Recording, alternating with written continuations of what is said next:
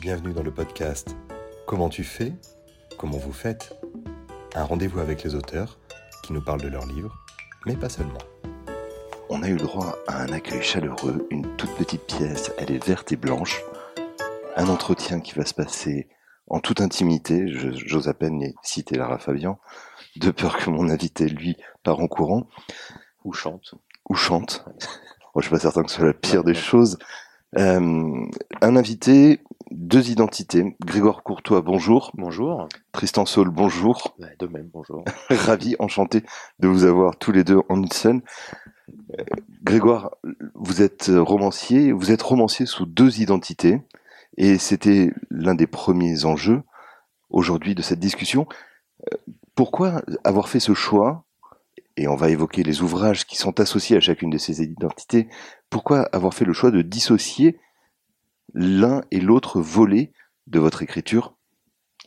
Alors, j'ai commencé à publier euh, sous mon nom, euh, mon vrai nom, donc Grégoire Courtois. Euh, j'ai écrit, publié. je me suis jamais vraiment posé cette question jusqu'au lancement effectivement de cette, de ce nouveau cycle, qui est un cycle un peu particulier puisque il a un peu bouleversé ma manière de travailler. Les chroniques de la place carrée. Ouais, les chroniques de la place carrée, donc qui, qui a germé dans ma tête, on va dire en 2019 à peu près, où je me suis dit qu'il fallait un peu me confronter au réel, ce que je faisais à travers ma littérature auparavant, mais euh, avec des modes qui étaient le mode de la science-fiction, le mode de l'horreur, euh, qui était vraiment du, du, genre euh, qui allait plus, moins dans le réalisme, dirons-nous.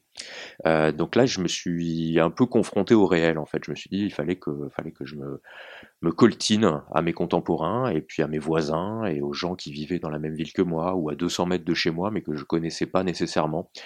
Et pour ça, euh, c'est pour ça que cette identité a germé, parce que euh, ça, ça, remettait beaucoup de choses en cause au niveau artistique pour moi, d'une part, dans la manière de me documenter, ce que je faisais jamais en allant sur le terrain. Je me, suis documenté pour mes précédents livres, mais en, lisant, quoi, en lisant beaucoup.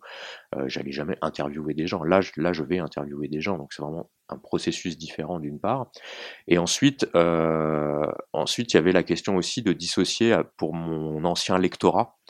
Euh, pour, pour faire un peu table rase de ce que j'avais fait jusqu'à présent, qui pouvaient être des livres un peu dérangeants, un peu, euh, un peu étrange, euh, qui, qui avait refroidi quelques lecteurs aussi. Euh, donc j'avais, j'ai écrit des choses quand même sous mon vrai nom qui étaient particulièrement euh, poussées, voire extrêmes. Et, et l'idée de faire table rase, c'était aussi de dire voilà, ça c'est un autre personnage qui va créer quelque chose de complètement différent et, et pour lequel on va, on va adopter, enfin faites-moi confiance. Et puis si, si vous connaissez pas Grégoire Courtois, c'est pas grave. Euh, ceux qui connaissent les deux, tant mieux. Mais, mais Tristan Saul a, un, une, destinée, euh, une destinée unique. Le pseudonyme Tristan Saul lui-même est assez amusant, intrigant.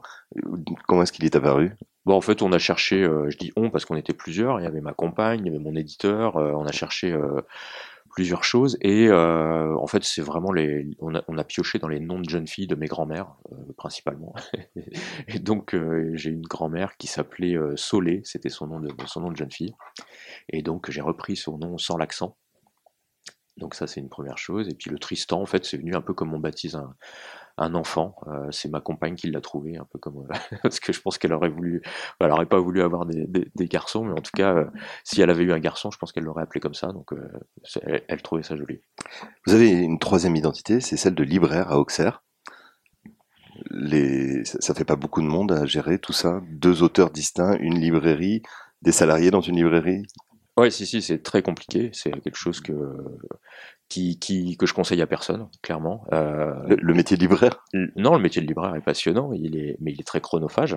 Et surtout quand on est patron, c'est-à-dire qu'on est impliqué euh, à titre personnel dans son, dans son entreprise et dans, dans sa boutique. Donc euh, ça signifie que ça s'arrête quasiment jamais, qu'on est toujours sur le pont. J'ai une boutique qui est ouverte 6 jours sur 7. Donc ça, ça crée effectivement des, des, des, obligations auxquelles on ne peut pas se soustraire. Et donc le, le travail d'écrivain, qui lui aussi est exigeant euh, et qui demande beaucoup de concentration et de plage de temps de travail, euh, est difficilement compatible. C'est vrai que moi je, je, travaille essentiellement la nuit, quand justement les téléphones ne sonnent pas, quand les mails n'arrivent plus et quand il se passe plus rien. Et quand c'est à ce moment-là où, j'ai où j'ai le, le, temps suffisant pour pouvoir créer vraiment et écrire de manière un peu sereine. Les chroniques de la place carrée, ce sont trois ouvrages, c'est un cycle de trois ouvrages. D'abord, est-il prévu qu'un quatrième, cinquième, sixième tome sorte? Oui, oui, oui. Alors, vous vous arrêtez à quel moment précisément ben Là, pour l'instant, j'ai pas de, j'ai pas de, je ne sais pas combien il y en aura au final, euh, vraiment. Euh, j'ai un plan, j'avais un plan qui s'est étalé sur plusieurs années, etc. Mais je suis toujours bouleversé par l'actualité. C'est-à-dire que dès le deuxième, dès le deuxième roman, puisque héroïne donc? Héroïne, ouais. Euh, héroïne n'aurait pas forcément dû parler de pandémie, parce que au moment où j'imagine le plan général, la pandémie n'existe pas. Donc euh, évidemment, il a fallu réviser mes plans pour héroïne et faire autre chose que ce que j'avais prévu. Euh, idem pour euh, le quatrième volet, donc qui va paraître, puisqu'il est déjà écrit et qu'il va paraître début février. Donc le quatrième volet, en fait, pour moi, l'année qui, qui, qui s'occupe de l'année 2022, pour moi, l'année 2022, le moment important, euh, quand je le voyais depuis 2019, c'était l'élection présidentielle. Pour moi, c'était évident qu'il allait se passer quelque chose, que ça allait au centre de l'attention médiatique ce qui, ça n'a pas du tout été. Euh, il y a eu une non-campagne, euh, un désintérêt total de tout le monde, donc c'était vraiment pas l'important. En revanche, la Russie qui envahit l'Ukraine, ça a été un événement très important et qui a eu des répercussions pour les gens du quartier dont je raconte la vie dans les chroniques de la place carrée. Donc là aussi, il a fallu réviser mes plans, il a fallu. Mais ça, je, je commence à, à, le savoir et je m'adapte en révisant au fur et à mesure les voilà, mais l'organisation du roman, l'intrigue, les personnages, ce qui devait être un personnage principal ne le sera finalement pas. J'en prends un autre pour qu'il soit plus au fait de l'actualité. Donc euh, ça, ça bouge au fur et à mesure. Alors il y a Laura, il y a Mathilde, il y a Loïc, il y a des dealers, il y a, il y a, plein de monde dans cette place carrée. La place carrée, elle est identifiée peut-être dans l'imaginaire à celle de Lyon. Euh, qu'est-ce que c'est pour vous cette place carrée? Euh, alors c'est marrant de dire que c'est celle de Lyon parce qu'en fait il y a plein de gens qui reconnaissent près de chez eux, euh, ce que ça n'est jamais puisqu'évidemment le Monzel, la ville dont je parle dans le livre, n'existe pas. Donc, euh, absolument, donc, donc, donc effectivement c'est non, moi j'ai un, un, modèle géographique qui est ma propre ville, mais comme les lecteurs et lectrices qui vont lire le livre vont projetés dans leur propre ville, puisque une place avec quatre, enfin avec trois barres d'immeubles autour, euh, il y en a plein partout en France, donc euh, c'est facile de s'identifier à ce, voilà. Euh, Cette territorialité mm. était importante en revanche. Ah bien sûr. Il y a un melting pot, il y a, il y a une ambiance de cité presque, enfin de presque, j'enlève le presque, mm-hmm. désolé, mais il y a une ambiance qui est toute particulière. Il y a un foisonnement, il y a un surplus, il y a trop de gens, il y a trop d'entassements. Forcément, ça crée, oui, des étincelles. Euh, oui, puis en même temps, c'est les logements collectifs, hein, donc c'est vrai que c'est quand même une utopie. Euh, j'en parle un peu dans le troisième. Euh, c'est un des enjeux d'ailleurs de, de, la série, un petit peu, de dire pourquoi euh, ça s'est passé comme ça, pourquoi il y a des gens qui sont tous au même endroit. Euh, Aujourd'hui, on considère que c'est un entassement, mais en fait, euh, à l'origine, quand on a créé des logements sociaux, euh, c'était plutôt luxueux, c'était plutôt, euh, il y avait le tout à l'égout, il y avait une véritable nécessité. Il y avait le chauffage central, il y avait, évidemment, il fallait loger tous ces gens, mais malgré tout, il y avait quand même ce côté moderne, c'est-à-dire que des gens quittaient des endroits où il y avait les, les, les toilettes dans le jardin pour aller dans ces dans ces appartements qui étaient considérés comme luxueux après guerre. Donc, il y a eu une dégradation, ça on le sait, de à la fois des, des, bâtiments eux-mêmes et puis de l'image des bâtiments, euh, et puis une concentration effectivement de, de, gens qui étaient de plus en plus pauvres dans ces logements, euh, ce qui a donné euh, voilà, une perte de mixité et plein de choses. Donc ça, moi j'essaye d'en témoigner en étant le plus rigoureux possible, c'est-à-dire en essayant de pas être de pas être symbolique. J'essaye pas de dire cette place c'est la France avec un tel pourcentage de population. J'essaye plutôt d'être réaliste, c'est-à-dire que je m'inspire vraiment de la place qui est à côté de chez moi et, que j'observe et dont j'observe la population en essayant effectivement d'être le plus, euh, le plus rigoureux possible. Et quand on en arrive à dénommer ça comme des barres d'immeubles, on comprend effectivement qu'entre la création et, l'utilisation aujourd'hui, il y a bien plus qu'une image qui s'est dégradée. Euh, Jour encore, nuit à nouveau, c'est le dernier, le, dernier ouvrage de ce cycle, hein, Chronique de la place carrée. Euh, c'est en relation avec une panne de réveil. Euh, là, non, pas vraiment. non, non, mais comme je, comme je le disais, en fait, je, je cherche à, à témoigner de, de l'atmosphère d'une année euh, au fur et à mesure de, des, livres du cycle.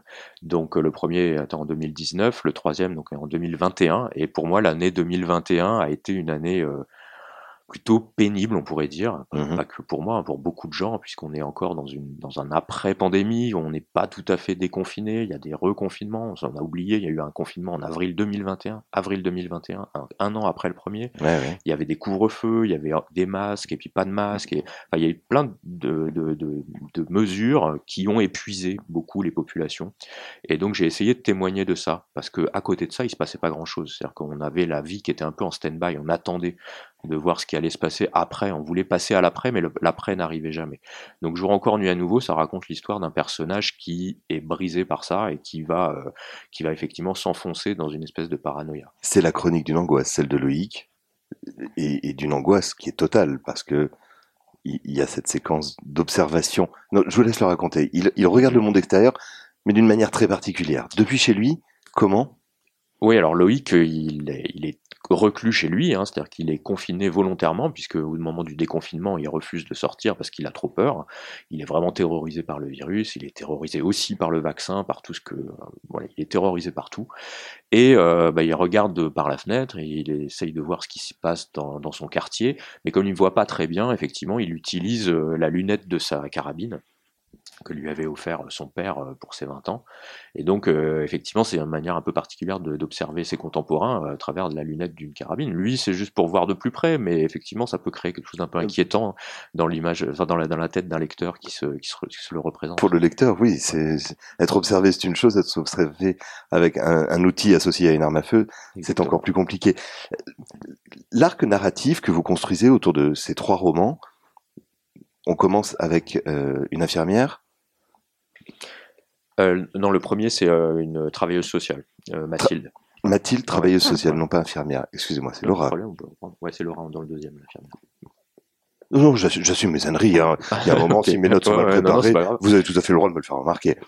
Non, non, mais effectivement, le, je sais, je sais pas si je peux parler d'arc narratif pour euh, mes personnages parce que on va en abandonner certains, on va en reprendre d'autres, donc euh, donc c'est plus c'est plus comment dire euh, emmêlé que ça, puisqu'effectivement euh, les, personnages principaux des certains livres vont devenir les personnages secondaires des autres, et, euh, et d'ailleurs Laura qui est le personnage principal du deuxième livre, elle apparaît très furtivement dans le premier, on la voit comme ça traverser la place au loin et on, a une ligne qui décrit vaguement qui elle est.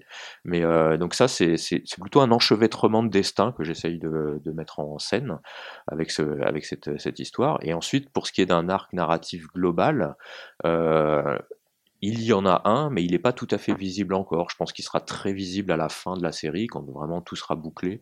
Mais euh, pour l'instant, j'essaye de faire en sorte de pas trop appuyer dessus, de manière à ce que chacun puisse démarrer la série quand il veut. On peut commencer par le troisième livre, c'est pas du tout un problème de compréhension. Euh, jusque là, tout va bien. Je pense que jusqu'au cinquième, il n'y aura pas de problème pour le prendre dans n'importe quel ordre. En revanche, après, effectivement, euh, l'arc narratif majeur, c'est-à-dire l'histoire sous-jacente que je raconte, euh, peut-être qu'il faudra, il faudra quand même lire les cinq premiers pour pouvoir comprendre. J'ai lu qu'on vous prêtait une analyse, une capacité d'analyse à la hauteur de celle des Rougon-Macquart, comme si vous constituiez votre propre monde, votre propre famille autour de cette place. Il n'y a pas de lien familiaux à proprement parler entre les personnages. Il y a juste ce lieu, cet espace. Cette place carrée, c'est un symbole du vivre ensemble, avec toutes les difficultés que cela implique, non? Ouais, j'essaye de pas en faire un symbole justement, mais euh, malgré tout, euh, en étant réaliste quand même, on remet un peu les choses à leur place aussi. C'est-à-dire que euh, en faire un symbole, ce serait, euh, ce serait peut-être soit un argument politique ou quelque chose comme ça. Moi, j'essaye d'être réaliste et en étant réaliste, je pense que c'est ça qui peut-être peut aider à- au vivre ensemble, c'est-à-dire montrer que dans les quartiers, comme euh, il y en a des centaines en France, euh, comme celui que je connais là, euh, c'est pas exactement ce que nous présentent les médias, les, les chaînes d'infos en continu qui vont se déplacer uniquement quand il y a des problèmes ou qui vont se déplacer quand il y a des faits très spectaculaires et sur lesquels on va projeter notre propre quartier ou le quartier populaire de notre ville, ce qui est faux. Il faut pas faire ça parce que parce que la plupart des quartiers populaires où il y a de la misère, où il y a de la violence, mais c'est quand même, c'est pas, c'est pas des gens avec des kalachnikovs qui s'entretuent euh, dans des cages d'immeubles, quoi. Enfin, faut quand même remettre les choses à leur place et, et tempérer, c'est-à-dire que le, la peur, la, peur de euh, la violence liée au trafic, euh, liée à l'immigration, etc. euh, Ça, il y a plein de choses qui, euh, qui qui un peu l'imaginaire des gens. et moi, j'ai essayé d'être réaliste justement pour un peu désamorcer ça, puisque c'est pour moi, dans la réalité que j'observe tous les jours, dans la réalité des gens qui vivent dans ces quartiers, c'est faux. C'est-à-dire qu'il n'y a pas de violence liée à l'immigration, il n'y a pas de violence liée au trafic euh, de manière si importante qu'on voudrait nous le présenter. Alors, je ne le nie pas, hein. dans le livre, il y a aussi beaucoup de gens qui se tapent dessus ou qui euh, ont des guerres de territoire ou qui... il y a euh, Tonio qui est dealer, justement. Absolument, non, non, mais je ne suis pas angéliste non plus, hein. je suis pas en train de dire qu'ils sont tous mignons, etc. C'est pas du tout le cas, évidemment. Il y a des gens qui finissent en tôle et c'est bien normal parce qu'ils ont commis des délits ou des crimes. Donc ça, c'est une chose, mais j'essaye d'être réaliste. Et en étant réaliste, il ne faut pas forcer le trait, il ne faut pas l'atténuer non plus, mais il ne faut pas le forcer. Et c'est cette, euh, frontière, en tout cas cette euh, subtilité qui est la plus difficile à trouver, je pense. Parce qu'au final, ces chroniques de la place carrée, c'est avant tout un foisonnement d'existence. Ouais, ouais, bien sûr, parce qu'il y a des gens qui se croisent dans ces quartiers-là. Il n'y a pas que des personnes défavorisées. Il y a aussi des gens qui, pour un accident ou, euh, ou même une volonté de la vie, euh, ont souhaité euh, habiter ce quartier. Hein. J'en ai connu un, des, un, très bon ami à moi qui, a des, qui faisait le choix d'être en, en, logement HLM dans ces quartiers-là parce que il trouvait que c'était vachement bien, qu'il adorait ses voisins et que la vie était communautaire et qu'il se passait des choses n'importe qui autour de chez lui euh, a dû vivre euh, un écroulement de tours, euh, c'est-à-dire on a, des dynamités avec le nouvel aménagement urbain et tous les travaux qui ont été faits autour, puisqu'il y a toujours une compagnie de théâtre ou un auteur qui va aller interroger les gens pour dire comment était la vie dans le quartier. Ce que vous découvrez à chaque fois, mais j'en ai lu des centaines, des trucs comme ça, à chaque fois, c'est que les gens sont plutôt solidaires, plutôt fraternels, ou la vie de quartier, c'est pas du tout ce que nous présentent les médias justement. Donc il y a beaucoup de solidarité, il y a beaucoup de d'amitié alors évidemment, il y a des anicroches, etc., puisque c'est beaucoup de gens qui vivent ensemble. Mais euh, la vie. Mais voilà, enfin donc euh, moi j'essaie plutôt de témoigner de ça avec euh, avec les avantages, les inconvénients et puis la, la, la réalité des choses, plutôt que d'essayer effectivement de de faire du ouais de faire du, du roman du roman spectaculaire qui, qui irait dans le, dans le sanguinolent ou dans le voilà et, et ce qui à mon avis desservirait les personnes dont je raconte la vie. Vous avez dit Tristan fait plus de recherches que n'en fait Grégoire. Quelle, distinction vous voyez entre l'écriture de l'un et l'écriture de l'autre? Est-ce que vous mettez une intention particulière? Comment est-ce que vous appréhendez la narration, l'écriture elle-même, les dialogues, les récits, les descriptions? Quelles sont les différences de travail entre l'un et l'autre? L'une et euh, l'autre de ces identités. Alors il y a, y a, un style euh, Tristan Saul qui est beaucoup guidé par les contraintes. C'est-à-dire que j'ai une contrainte de temps, puisqu'on est parti sur euh, des chroniques annuelles. Donc l'objectif, c'est quand même de sortir un livre par an, ce qui est, comme on l'a dit, je suis libraire par ailleurs, avec un métier euh, plutôt prenant, ce qui est quand même un enjeu et euh, une ambition un peu, un peu démesurée.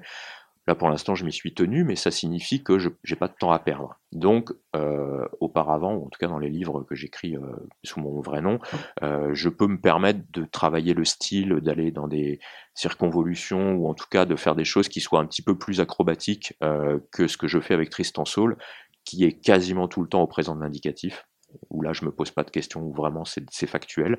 Donc ça crée quelque chose dans le style, ça crée une, dynamique. Euh, c'est pas du tout un, appauvrissement, c'est même un enjeu, mais moi ça me permet de pas me poser des questions. Ça me permet de me dire de toute façon la série est écrite au présent de l'indicatif, donc voilà, je, sais comment déjà je vais démarrer euh, mon histoire de manière très factuelle et, euh, avec les flashbacks qui sont au passé composé. Et vraiment, ça c'est un cadre grammatical qui, de conjugaison qui me permet déjà d'être euh, d'être serein quant à l'écriture. J'ai lu dans certains commentaires de, de, de, vos ouvrages, de ces chroniques, un présent de l'urgence de l'indicatif. Ben ouais, ouais, effectivement. Parce Alors à double titre, dans la nécessité de l'écriture euh, du fait des annales à composer, mais d'une urgence, une urgence sociale que vous racontez aussi. Ouais, ouais, ça crée, ça crée quelque chose. Hein. Le présent, c'est euh, ce qui est en train de se produire. Donc effectivement, il y a des choses. On peut créer du suspense avec le présent. On peut créer euh, beaucoup de choses euh, de l'action en fait, hein, parce que quand on décrit une action, c'est quand même assez rare qu'on la fasse au passé simple, mais, mais quand même, enfin, ça, ça crée une espèce de, de tension qui, bah, qui moi me va bien puisque c'est simple à manier. Le présent, il y a, il y a c'est un temps qui est facile à manier, et puis en même temps, en même temps, ça, ça, ça, ça donne une espèce de couleur à tous les livres euh, qui, est, cette couleur de l'urgence, effectivement, où je peux me permettre de, créer des, rebondissements et des choses euh, qui vont, euh, qui vont dynamiser un petit peu le, livre. Donc ça, c'est vraiment la manière enfin, la manière d'écrire de Tristan Saul, elle a cette particularité, ce qui n'empêche pas quelques envolées lyriques ou choses comme ça, mais, mais en tout cas, je me pose pas vraiment ce genre de questions de style puisque tout est cadré d'emblée. Pour Grégoire, Courtois, Bonjour Grégoire. quand, quand, quand c'est à lui que vous cédez, alors j'avais relevé Les Agents, ouvrage que vous aviez publié en 2019 qui est sorti en 2022 chez Folio en poche, un roman dystopique. On a cru que 2019 c'était l'année de la dystopie, mm-hmm. mais vous êtes allé un peu plus loin. Euh, c'est une dystopie où le travail est devenu une, une aliénation. Euh, on, on, vous a, on a situé ce roman quelque part entre Ballard, Kafka et Philippe Dick, euh, c'est un beau trio de tête. Ah ouais, alors après, je, moi, je, me, je, je, respecte, je respecte les gens qui disent ça. Après, je vais pas m'en réclamer parce que je serais. Aucun des trois ne me conviendrait? Si, bien sûr. Non, je je suis pas présomptueux au point de me comparer à ces, à ces gens-là que j'admire beaucoup. Et donc, euh, non, non, c'est vraiment, c'est vraiment des, des auteurs que, que j'adore et que j'apprécie. Et je, je, suis bien loin de me comparer à eux, que, qui, qui m'est nourri et inspiré pendant, pendant toute mon adolescence, ça sans aucun doute. Ensuite, euh, Ensuite, non, j'essaye de quand même de pas de pas aller dans leur. Ce sont des thématiques dans les agents, pardon, mais les agents, le, titre du roman, ce sont des thématiques que chacun des trois a explorées. Bien sûr. L'aliénation du travail devenue une mm. norme sociale. On le retrouve, alors chez Kafka bien évidemment, mm. chez Ballard de manière un peu folle, alors chez, Philippe Cadic de manière totalement invraisemblable. Ouais, ouais, mais en fait, moi, l'origine des agents euh, remonte à bien plus loin, puisque c'est le premier roman que j'ai écrit euh, vraiment dans ma carrière d'écrivain, on pourrait dire. J'en avais écrit d'autres un peu, mais c'est le premier que j'ai soumis à un éditeur, et ça, c'était quand même il y a un certain nombre d'années, puisque toute l'écriture des agents s'est passée en 2007-2008, et c'était la, campagne présidentielle de Sarkozy à l'époque, euh, qui euh, disait travailler plus pour gagner plus, et qui voulait remettre la valeur travail euh, au centre de la vie des, Français, etc. Et le travail était quelque chose de très présent, il y avait des sondages qui disaient que les gens avaient plus peur de perdre leur emploi que d'avoir le cancer, enfin il y avait des choses assez terribles comme ça, où je me disais, mais nous, dans notre univers de plus en plus technologique où euh, la plupart des tâches de la, de, la, civilisation humaine sont dédiées à des machines, on est censé se libérer de plus en plus du travail. C'est un peu l'objectif de la civilisation, de travailler moins justement. Euh, c'est quand même un peu le, ce pourquoi on a inventé la roue et tous les autres appareils. et le shampoing. Non mais voilà, on est quand même censé utiliser les machines pour travailler moins. C'est quand même le but de, de toute civilisation. Et à côté de ça, on a des gens qui nous disent que non, en fait, c'est le travail le but de toute civilisation. Et moi, j'avais, un truc qui collait pas, et j'ai imaginé ce futur, effectivement, où des personnes n'ont plus rien à faire, parce qu'effectivement, ces agents, ils sont dans des bureaux, mais en fait, tout tourne tout seul. Les machines font tout toutes seules, donc il n'y a pas besoin de s'en occuper. Et pourtant, ils se ressentent le besoin quand même d'avoir un travail. Et donc, c'était cette absurdité que je voulais pousser à l'extrême euh, en écoutant Sarkozy. Donc, j'ai écrit ce roman il y a très longtemps. Il, est publié, il a été publié plus des dizaines d'années plus tard. Ce qui était un peu étrange aussi, parce qu'on a des gens qui sont aussi un peu confinés, on pourrait dire. Ils sont tous dans leur bureau, etc. Le, livre, effectivement, sort en 2020. Euh, ça, ça, ça, paraît un peu étrange de parler de confinement à ce moment-là, mais en fait, voilà, tout était. J'avais déjà écrit tout dix ans plus tôt, donc c'était pas, j'avais pas trop de scrupules à parler de confinement. La science-fiction, c'est un domaine de prédilection pour vous, lecteurs. Pour vous, auteurs, oui, puisque si je reprends Révolution, hmm. Révolution, vous avez dû vous éclater, une épopée insurrectionnelle, des jeunes qui veulent tout bouleverser et qui n'ont pas vraiment compris qu'une révolution, c'est revenir au point de départ, hein. juste faire un tour, quasiment. Ouais, ouais, alors, bon, lui, je sais pas si on peut appeler ça de la science-fiction, même si, euh, ouais, je sais pas. Non, non, c'est plutôt une comédie, vraiment révolution, on pourrait dire. C'est vraiment, euh, c'est potache, hein, c'est, euh, c'est un peu, un peu satirique, enfin, c'est très satirique. C'était corrosif. Ouais, ouais, voilà, exactement. Donc là, celui-ci, pas nécessairement. Par contre, suréquipé, effectivement, suréquipé, qui est un, autre de mes romans, qui est le, le deuxième paru, qui est là clairement de la science-fiction, qui est paru aussi en folio SF, qui voilà raconte l'histoire d'une de l'industrie automobile qui euh, se détache des, des, matériaux métalliques, etc., et qui, qui crée, grâce à l'ingénierie génétique, des véhicules vivants, en fait. Donc ça, c'est le, scénario de suréquipé, qui, euh, qui est effectivement euh, là vraiment de la vraie science-fiction, mais avec aussi des enjeux qui sont des enjeux sociétaux et des enjeux de, réflexion qui vont un peu plus loin. La science-fiction, cette littérature du « et si » qui ne fait que projeter dans l'avenir ce que nous sommes aujourd'hui. Le lecteur, euh, Grégoire, je ne sais pas si mm. Tristan lit au demeurant, j'imagine qu'il est obligé. Tristan, il ne fait que travailler, il n'a pas d'autre existence. Il observe le monde depuis une lunette de 22 long rifle. Mais la, science-fiction, c'est quelque chose qui vous a marqué comme lecteur, c'est quelque chose qui a été fondamental à ce point-là? Oui, moi je, je, viens de là et euh, c'est mes lectures, euh, mes, mes, premières Alors, lectures. De quelle galaxie précisément de science-fiction bah, En fait, euh, aujourd'hui j'interviens pas mal dans les collèges, les lycées. Je remarque dans les CDI, dans les des collèges, il n'y a plus de science-fiction. En fait, euh, maintenant il y a des rayons euh, ados où il y a les Harry Potter, etc. Et puis tout ce qui est littérature adolescente aujourd'hui. Ouais, tout ce qui est la littérature adolescente aujourd'hui, qui a été faite pour les ados, mais euh, quand j'étais. Le fameux young adulte. Ouais, ou même un peu plus jeune aussi. Hein, Encore, même, euh, ouais. les romans, ce qu'on appelle ouais, les romans qu'on lit au collège, etc. Et, et ça, en fait, moi, ça n'existait pas vraiment de mon époque. Et quand on allait dans les CDI, on avait Asimov, on avait Ray Bradbury, on avait euh, des cycles de science-fiction. C'était ça qu'on considérait comme étant la, la littérature adolescente. C'était c'était ça. Euh, et donc j'en ai lu beaucoup grâce au CDI de mon collège parce que euh, parce que c'était ça qu'il y avait dans le CDI et, et parce que justement les Harry Potter etc toute cette veine là n'existait pas on n'écrivait pas nécessairement pour les adolescents donc euh, C'est intéressant de, de, de- on est de la même génération à très très peu de choses près. J'ai eu le même constat. La science-fiction, c'était pour, alors les garçons en particulier et les Mhm. ados résolument. On avait accès à des textes d'auteurs phénoménaux, Asimov, Philippe Cadic, Mhm. Frank Herbert, juste parce que si je le cite pas, je vais faire un malaise Mhm. moi. Mais, mais c'était des auteurs phénoménaux dont les textes étaient d'une puissance exceptionnelle, une vision du monde bien. On a, je vais pas dire que c'était mieux avant. Je- Comment est-ce qu'il se Mhm. fait que cette littérature ait été classée pour ados? Et Ouais, ouais. aujourd'hui, le libraire que vous êtes, comment est-ce que vous réorganisez ça? Bah non, aujourd'hui, de toute façon, le, les segments commerciaux sont assez, euh, sont assez clairs. Hein. C'est-à-dire que la, la science-fiction, maintenant, clairement, c'est pour les adultes. Aujourd'hui, euh, tout mon rayon imaginaire. Alors, on a quelques, on a quelques litiges pour ce qui est de la fantaisie aujourd'hui. On peut se poser la question est-ce que c'est du young adulte, est-ce que c'est de l'adulte, etc. Là, là, on, on peut se poser des questions, d'autant plus avec ce qui sort en ce moment, la romantésie et tout ce genre, toute cette veine euh, qui est vraiment, vraiment particulière. Donc là, on peut vraiment se poser des questions de savoir où on range ça. Ok, mais sinon, euh, aujourd'hui, tout ce Les qui auditeurs sort, ne peuvent pas le voir, mais en disant ouais. très particulier, Grégoire avait un sourire large d'une oreille à l'autre. euh, Ouais, non, mais voilà, parce que là, je, je suis un peu circonspect sur ce genre, mais quoi qu'il en soit, il existe et je suis un commerçant qui le vend. Et donc euh, voilà, là, on, se pose des questions.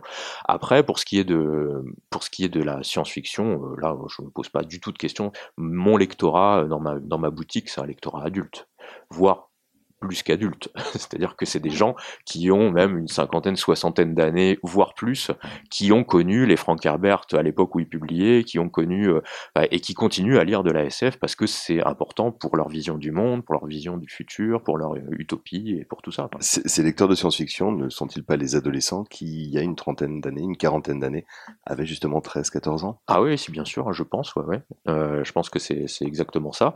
Et, euh, et c'est vrai que c'est difficile de mettre entre les mains d'un adolescent aujourd'hui, euh, même un roman de science-fiction contemporain. C'est-à-dire, euh, je sais pas, le problème à trois corps ou des choses comme ça, c'est pas évident de leur mettre entre les mains. Alors que moi, je sais que si j'avais lu ça quand j'étais ado, j'aurais adoré quoi.